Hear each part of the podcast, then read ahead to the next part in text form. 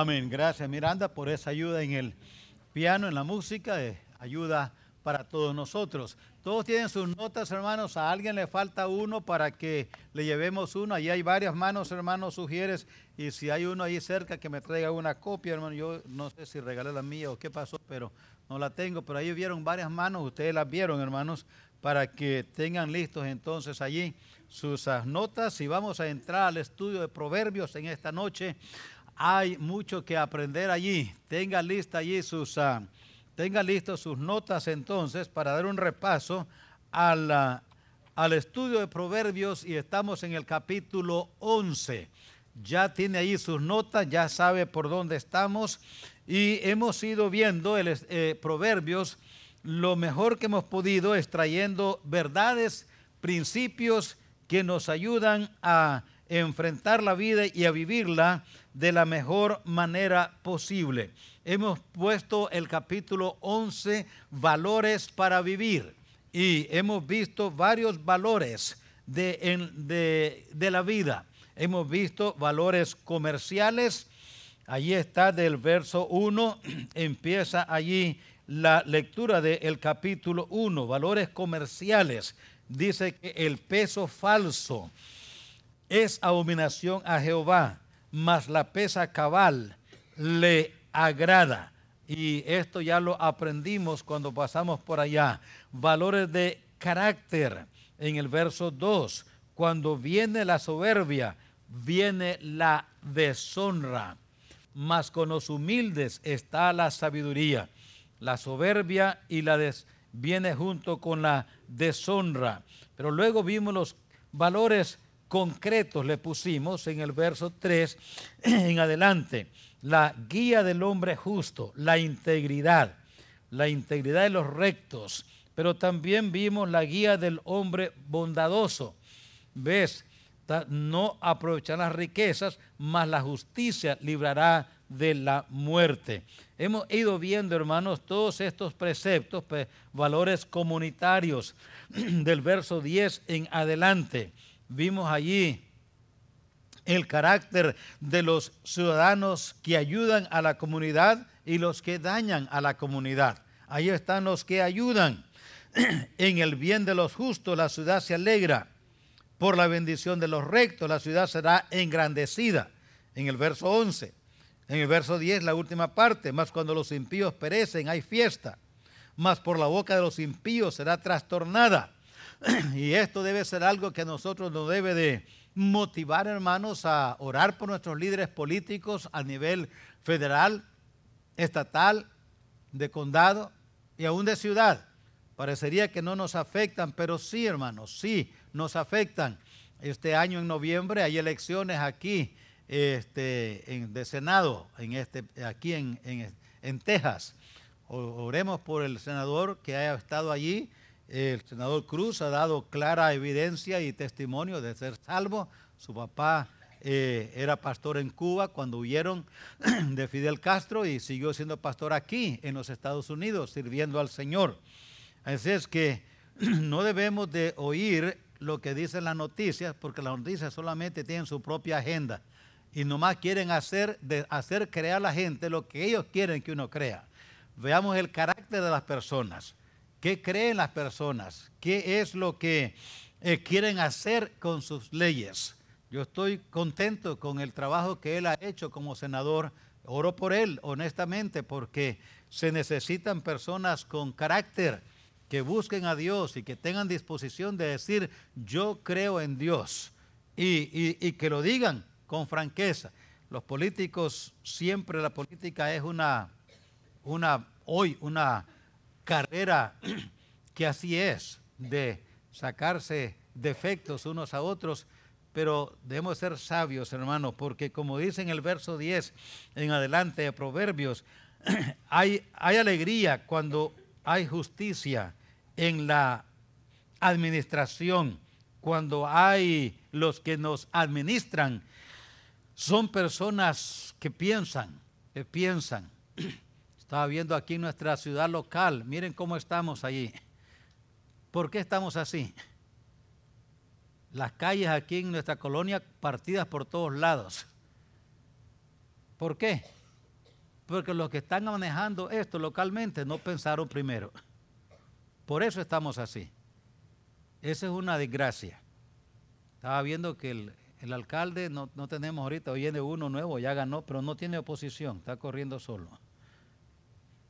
No muy bueno, eso. Hay que oír cuando alguien dice yo creo así y yo creo así, voten por mí. ¿Y por qué voy a votar por ti? No porque me lo vas a dar, no. ¿Cómo piensas? Porque lo que piensa el hombre, eso es lo que hace.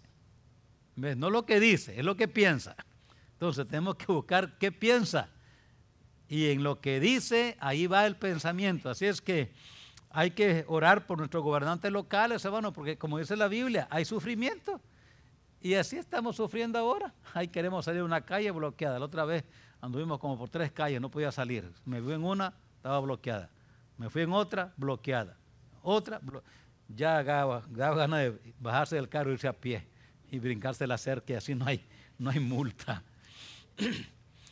bueno, vimos entonces valores comparativos en el verso 16. El origen de la honra, dice allí, la mujer agraciada tendrá honra y los fuertes tendrán riquezas. Origen de la honra, valores en contraste del 17 en adelante es donde estamos ahora. Hemos visto valores en contraste, compasión versus crueldad. Verso 17, a su alma hace bien el hombre misericordioso, mas el cruel se atormenta a sí mismo. El cruel se atormenta a sí mismo.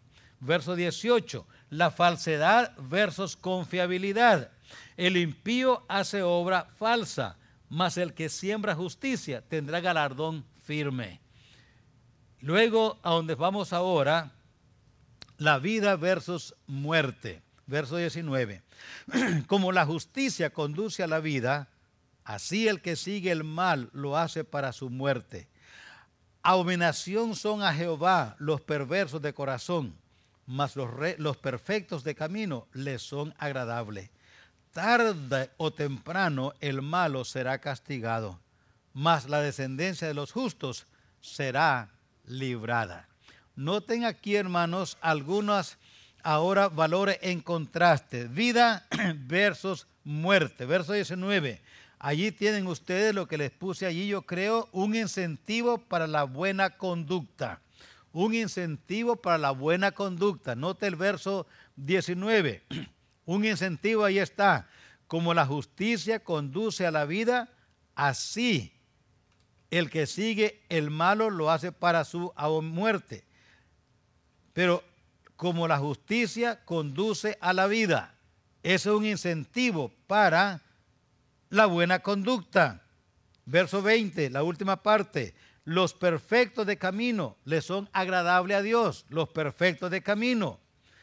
Verso 21. La descendencia de los justos será librada. Otra vez, hermanos, pensemos en esto que estamos leyendo. Un incentivo para estimular la buena conducta. Dice el verso 19, ser continuamente justos en nuestros tratos siempre resulta en beneficio, siempre. Ser continuamente justo en nuestros tratos siempre resulta en beneficio. Note lo que dice aquí la palabra. Tiene que ver, noten usted a lo que dice allí el verso 19. Claramente, como la justicia conduce a la vida. pero ya estoy vivo y es injusto, pero está vivo. No está hablando exactamente de esa vida. Está hablando más bien de la condición de vida, la calidad de vida. E, eso es lo que dice aquí. El como la justicia conduce a la vida. Pero pensamos, pero no se trata de vida de estar vivo, respirando. No, porque también los malos respiran y los injustos respiran. Aquí se habla, aquí está hablando de la calidad de vida, de la clase de vida que se vive. Deuteronomio 8.1. habla casualmente de eso. Vaya allí rapidito a Deuteronomio capítulo 8 y note el verso 1, lo que, lo que dice, hablando casualmente Moisés de parte de Dios acerca de los mandamientos de Dios. Dice el verso 1 de Deuteronomio 8, cuidaréis de poner por obra todo mandamiento que yo os ordeno hoy para que viváis, para que viváis. Otra vez, no se trata de alguien que está muerto, sino de alguien que está viviendo una buena vida. Déjeme quitarme esto, porque nomás está haciendo adorno. Ok, ahora, all right, bueno, ya mejora. De nuevo, no se trata de vivir, de respirar, sino, dice el Señor, para que viváis, cuidaréis de poner por obra todo mandamiento que yo ordeno hoy, para que viváis, seáis multiplicados, entréis, poseáis la tierra. Está hablando de la condición, la condición de vida. Volvamos a Proverbios, si acaso se había movido de allí. dice el verso 19, como la justicia conduce a la vida. Hermanos, agrada a Dios. Note el verso 20, la última parte. Los perfectos de camino les son agradables. Estoy hablando de incentivos para estimular la buena conducta. Agrada a Dios que sus hijos seamos responsables en nuestros actos. Es la idea allí mas los perfectos de camino les son agradable, agradable. Así es que el ser justo, y, y note el verso 21, la descendencia de los justos será librada. Otro incentivo para conducirnos de una manera agradable, de buena conducta. Estos son incentivos que Dios nos da para tener y esforzarnos para tener una buena conducta. Dice él en el verso 21, en la última parte, la descendencia de los justos será bendita. ¿Por qué? Esa es la, última parte del verso, del verso 20. Más los perfectos de camino les son agradables. Verso 21, la última parte, la descendencia de los justos será librada. Hermanos, cuando vengan las tentaciones en nuestra vida y vienen, cuando hay la oportunidad de actuar de una manera incorrecta, pensemos en nuestros hijos. Pensemos en nuestros hijos. Y veamos que alguien va a pagar por esa acción contraria a lo que Dios dice. O alguien va a ser bendecido por nuestro esfuerzo de agradar a Dios. Así es que dice aquí que hay bendición en la descendencia, en nuestra descendencia, cuando nosotros queremos agradar a Dios. Vayan al Salmo 112. Ahí hay, una, ahí hay un incentivo hermoso. Si, si, alguna vez hemos pensado en ganar algo, en hacer negocio, en, sacar beneficio, en, en ser premiados por, por alguna acción, aquí está una. Noten ustedes en el Salmo 112, verso 1, bienaventurado el hombre que teme a Jehová, en sus mandamientos se deleita en gran manera. Bienaventurado ese hombre. Y note ahora con quién, recibe beneficio. El verso 2, su descendencia será poderosa en la tierra la generación de los rectos será bendita. Y luego continúa diciendo allí todos los beneficios que tiene, solo porque teme a Jehová y en sus mandamientos se deleita en gran manera.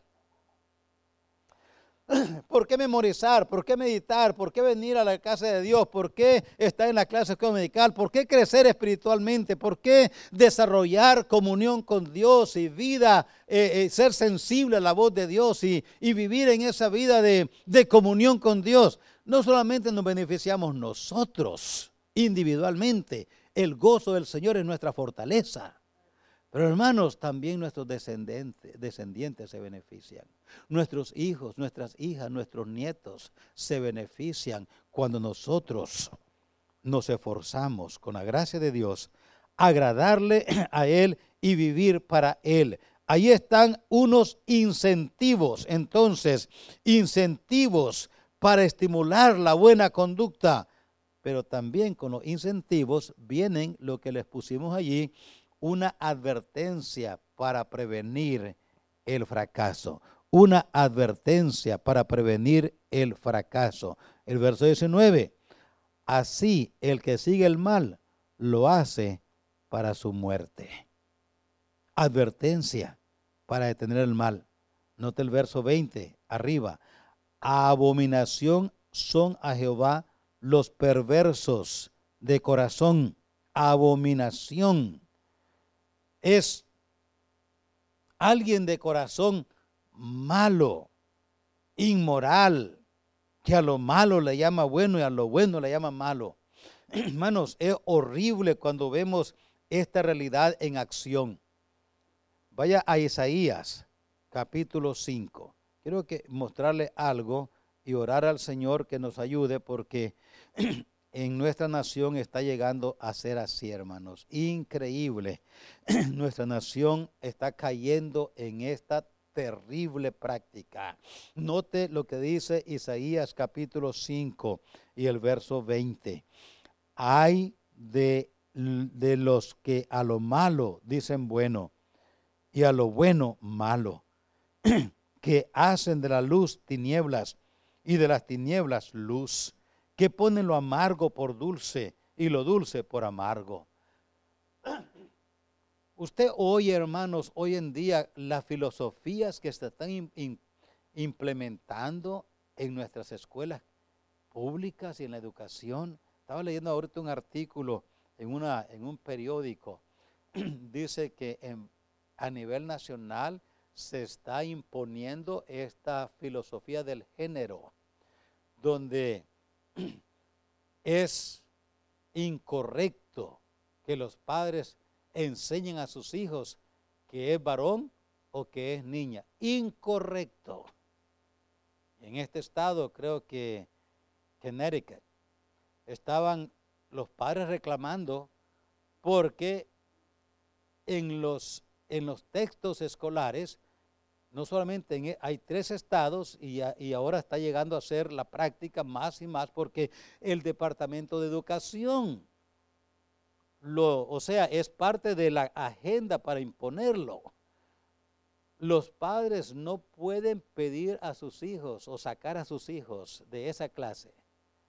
Tienen que dejarlos allí porque se está, los están deformando, dicen los padres, a los hijos por estarles diciendo que ellos son niñas o son niños. Que eso no se debe de enseñar. En Alemania ya es ley, en Europa, que cuando los padres inscriben a sus hijos recién nacidos, tienen la libertad de poner varón, o sea, masculino, femenino o otro. Y es aceptable totalmente. Mano, esto es a nivel mundial. Y lo que les digo es apenas una gotita de un océano. Ay, dice la escritura, a los de los que a lo malo dicen bueno. Prevención, hermanos, Dios nos, nos quiere prevenir de esa desgracia y nos dice por eso aquí en su palabra, nos dice, abominación son a Jehová los perversos de camino, de corazón como eh, el que sigue el mal lo hace para su muerte. Y esto es el trabajo de nosotros los padres, ayudar a nuestros hijos a ver con la palabra de Dios, hijo, este camino te va a llevar a esta situación. ¿Cuándo empezamos? Empezamos cuando están todavía, como ya hemos aprendido, pequeñitos. Verso 21, les puse allí un consuelo en el maltrato e injusticia. Un consuelo. Dice el verso 21, tarde o temprano, el malo será castigado. Hermano, Dios siempre juzga el mal en todos, en todos. Pero vivimos en un mundo donde cada vez la injusticia está llegando a ser la práctica. note, tarde o temprano, el malo será castigado. A veces nos podemos ver en situaciones de maltrato. Yo sé que se oye mucho esto de la discriminación racial. Y hay todo tipo de discriminación. Hoy en día se, hace, se está haciendo más fuerte la discriminación religiosa, donde no podemos expresar libremente lo que creemos. Los textos educativos religiosos están siendo expulsados de, los centros educativos de todos los niveles a nivel nacional. Es tan paradójico y tan contrario, hermanos, esta situación. Oremos por nuestro país. Cada vez se está cayendo más casualmente en estas prácticas. Ahorita estamos en Guatemala hace unas semanas. Saben, en la ciudad donde estaba la conferencia, no era en Guatemala capital, sino en una ciudad que se llama Retahuele, Retahuele y Retabuleo. Son 300 mil habitantes. La principal de la escuela, cerca de la iglesia donde estábamos en la conferencia, le pidió al pastor y a otros pastores que vengan a la escuela y les enseñen a los niños valores morales de la vida. Y le dijo la maestra, la directora le dijo, mire, la principal, le dijo, mire, no tienes que hablar así condenando abiertamente. Yo entiendo, ella es cristiana, le dijo, pero ayuda a los niños, ayuda. Se reunieron los pastores y varios pastores están yendo a las iglesias, a las escuelas ahora en Guatemala, en esa ciudad, para ayudarle a los niños a conocer valores morales. Le compré al hermano material, ahorita lo voy a ver en, a mediados de este mes. Confiamos que pueda venir aquí a la frontera con su visa para llevarse todo ese material y usarlo en las escuelas allí, en esa ciudad. Hay 300 mil habitantes, hay un montón de escuelas y hermano, está, los pastores están tratando de aprovechar todo eso, ya que están en una escuela y en otra, a ver en cuántas escuelas pueden introducirse y hablar. Oremos por esos pastores, que Dios les dé sabiduría y entendimiento. Y cuando yo oía eso y le buscaba material a los hermanos pastores que van a estar trabajando en eso, había como un sentir de así de pena, ¿no? Porque en nuestros, en nuestros centros educativos no podemos no podemos. Hermanos, cuando hay conocimiento de la verdad y entendimiento de la verdad, el maltrato se disminuye. Estamos llegando a ser en este nuestro país un país que no está entendiendo esto, no está comprendiendo esto. Están desechando la palabra de Dios, están desechando lo que Dios dice. Y debido a esto estamos cayendo en una injusticia grande. Discriminación religiosa ahora se está viendo más y más. A veces discriminación o, maltrato, solo porque no nos podemos defender. A veces el policía abusa, a veces el, el juez, el oficial. Y no estoy levantando aquí contra a la autoridad. Estoy diciendo que a veces nos encontramos en situaciones donde somos injustamente tratados, maltratados.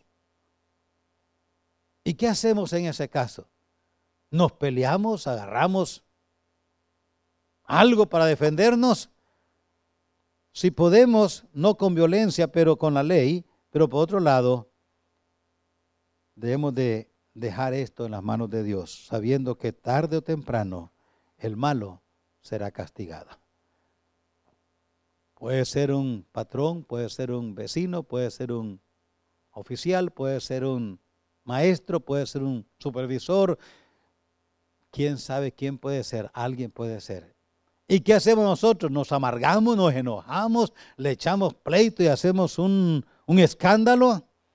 Mejor aprovechemos estas malas experiencias para desarrollar carácter. Carácter. Yo estaba pensando la otra vez sobre esa situación.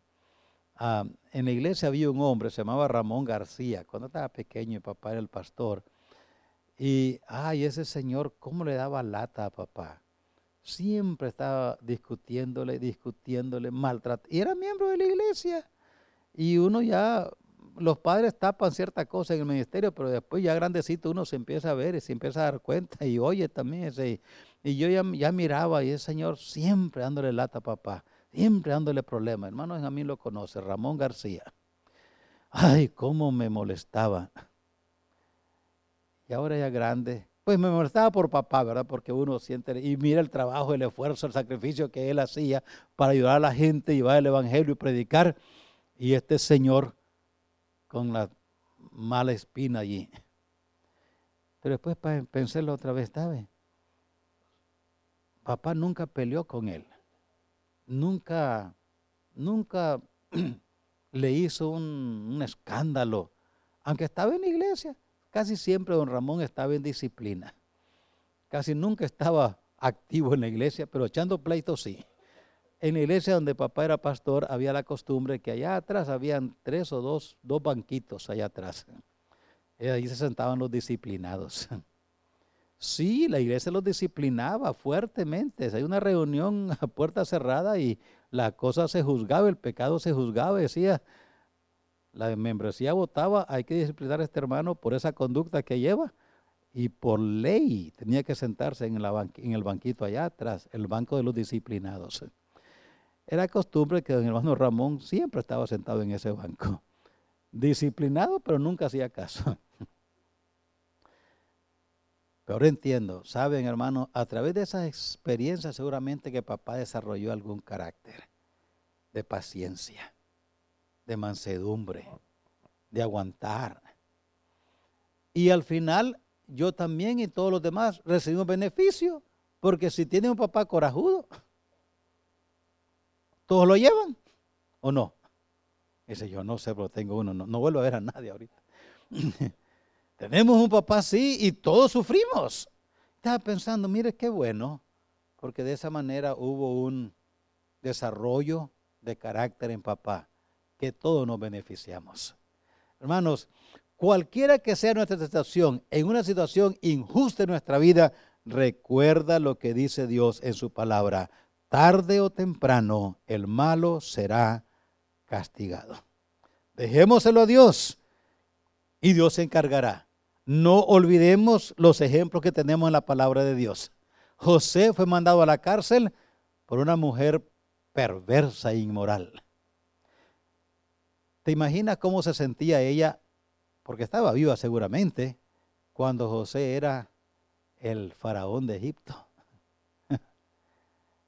¿Te imaginas cuando en algún evento social ahí estaba ella porque su esposo era el jefe de la guardia de faraón? Ahora, su esposo no era cualquier militar, era alguien que tenía un alto puesto en el reinado. Y ahora ahí estaba José junto a Faraón y ahí estaba el esposo de ella, que nunca supo la perversa que, ella, que era ella. Pero José se sabía y la miraba a ella.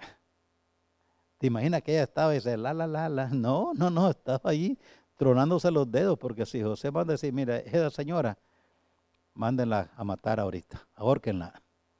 La ahorcaban. Y si su esposo reclamaba, lo ahorcaban a él también. Así era la ley en ese tiempo.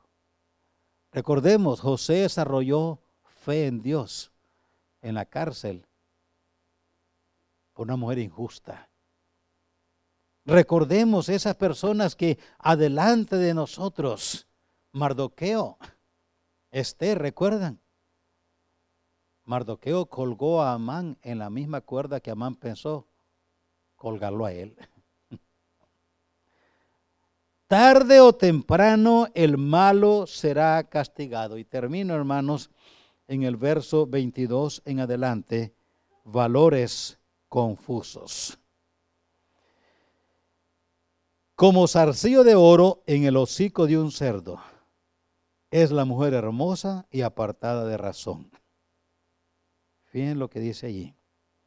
El deseo de los justos es solamente el bien mas la esperanza de los impíos es el enojo. Dos cosas le pusimos allí en esa valoración. Valores, valoración confusos, valores confusos. Apariencia engañosa. Verso 22, apariencia engañosa. Note lo que dice el verso 22. Como zarcillo de oro en el hocico de un cerdo, es la mujer hermosa y apartada de razón. Apariencia engañosa. La virtud de ser prudente, la virtud de ser prudente es más valiosa que la apariencia física. Así eso no, nos enseña aquí. En, apartada de razón. Eso, la idea aquí, apartada de razón, es en el sentido figurado una mujer sin percepción, una persona sin percepción, sin inteligencia espiritual o aún mental, sin discernimiento. Eh, si no, no tiene discernimiento, no tiene criterio. Y dice la escritura, sin esas virtudes, la belleza física resulta más bien en una pérdida. Y les puse allí, Dios valora y premia eh, una virtud, la virtud de ser prudente es más valioso que la apariencia física. Una virtud perdura más y beneficia a más personas. Estaba leyendo allí en el primer libro de Samuel, pueden verlo si quieren, aunque solo voy a hacer referencia a ello, pero en el primer libro de Samuel capítulo 25 tienen aquel caso donde Abigail, ustedes conocen la historia, tenía un esposo que se llamaba Naval, necio en gran manera, necio en gran manera.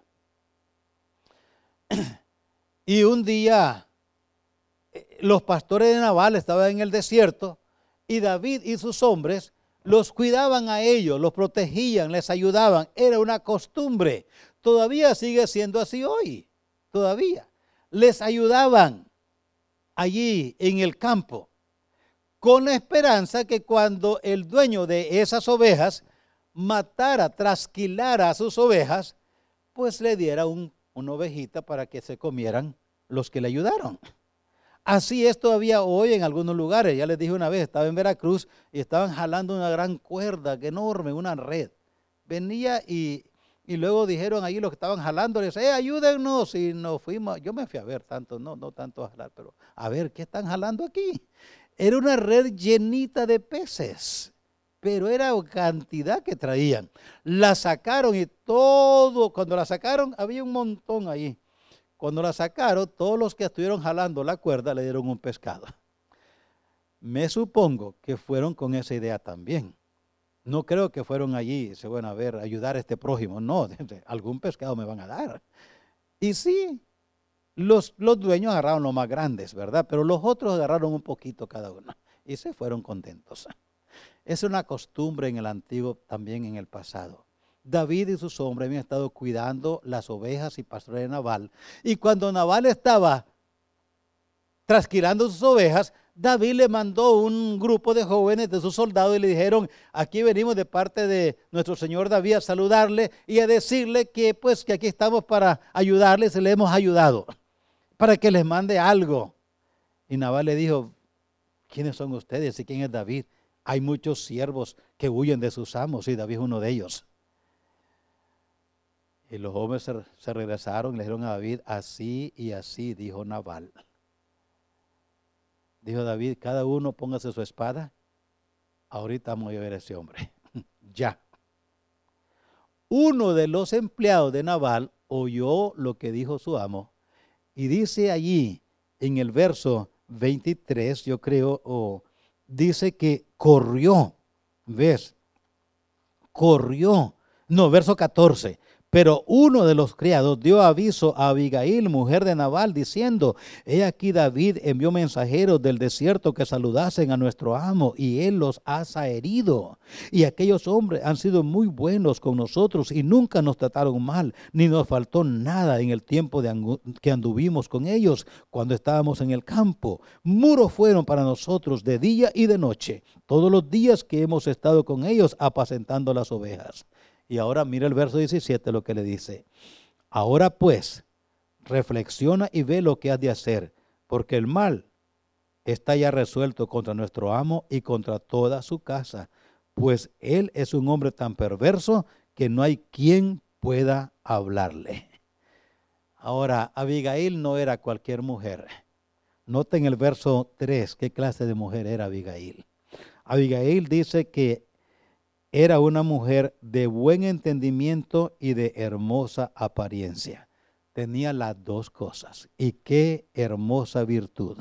Cuando oyó lo que le dijo su empleado, inmediatamente empezó un plan, hizo todo lo que ustedes ven en el verso 18, 19, 20 y llegó hasta el 25, 26 y al fin se encuentra con David y le cuenta, le dice, y, leerlo es maravilloso, es hermoso como ella le habla.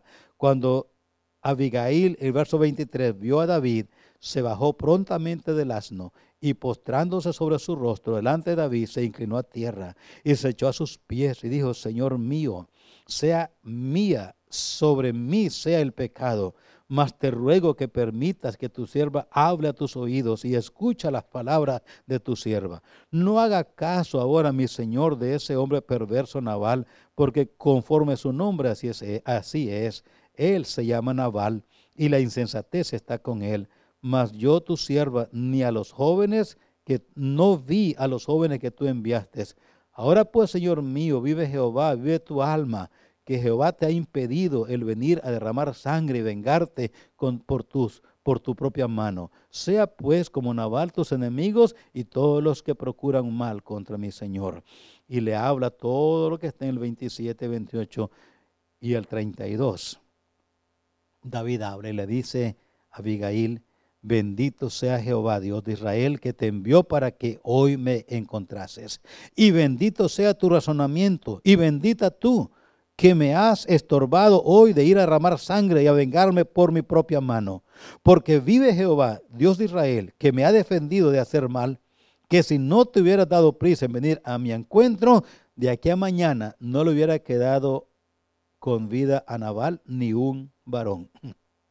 Ahora dice, pero qué malo David. Bueno, aquí quiero que enfoquemos la virtud de lo que dice Proverbios una mujer hermosa, pero sin razonamiento. ¿Para qué sirve? Dice. No, no sirve, es como un adorno así. Fíjense ustedes, hermanos, qué hermosa, qué hermoso es ver esto en la palabra de Dios. ¿Qué nos enseña? Bueno, creo que nos enseña a todos mucho. Y a las damas específicamente,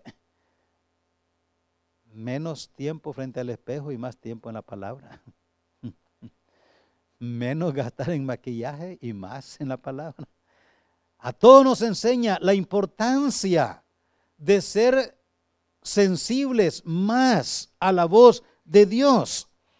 Estaba viendo el contraste entre ella y Jezabel, ahí en el segundo libro de Reyes, capítulo 9, cuando Jezabel dice, vio a Jehú, que era rey, el rey, y dice que se fue y se pintó los ojos y se arregló bien, bien y, y sacó la cabeza por la ventana y dice, hey, ¿le va bien a Jehú? ¿Qué le ha pasado a los que se han revelado?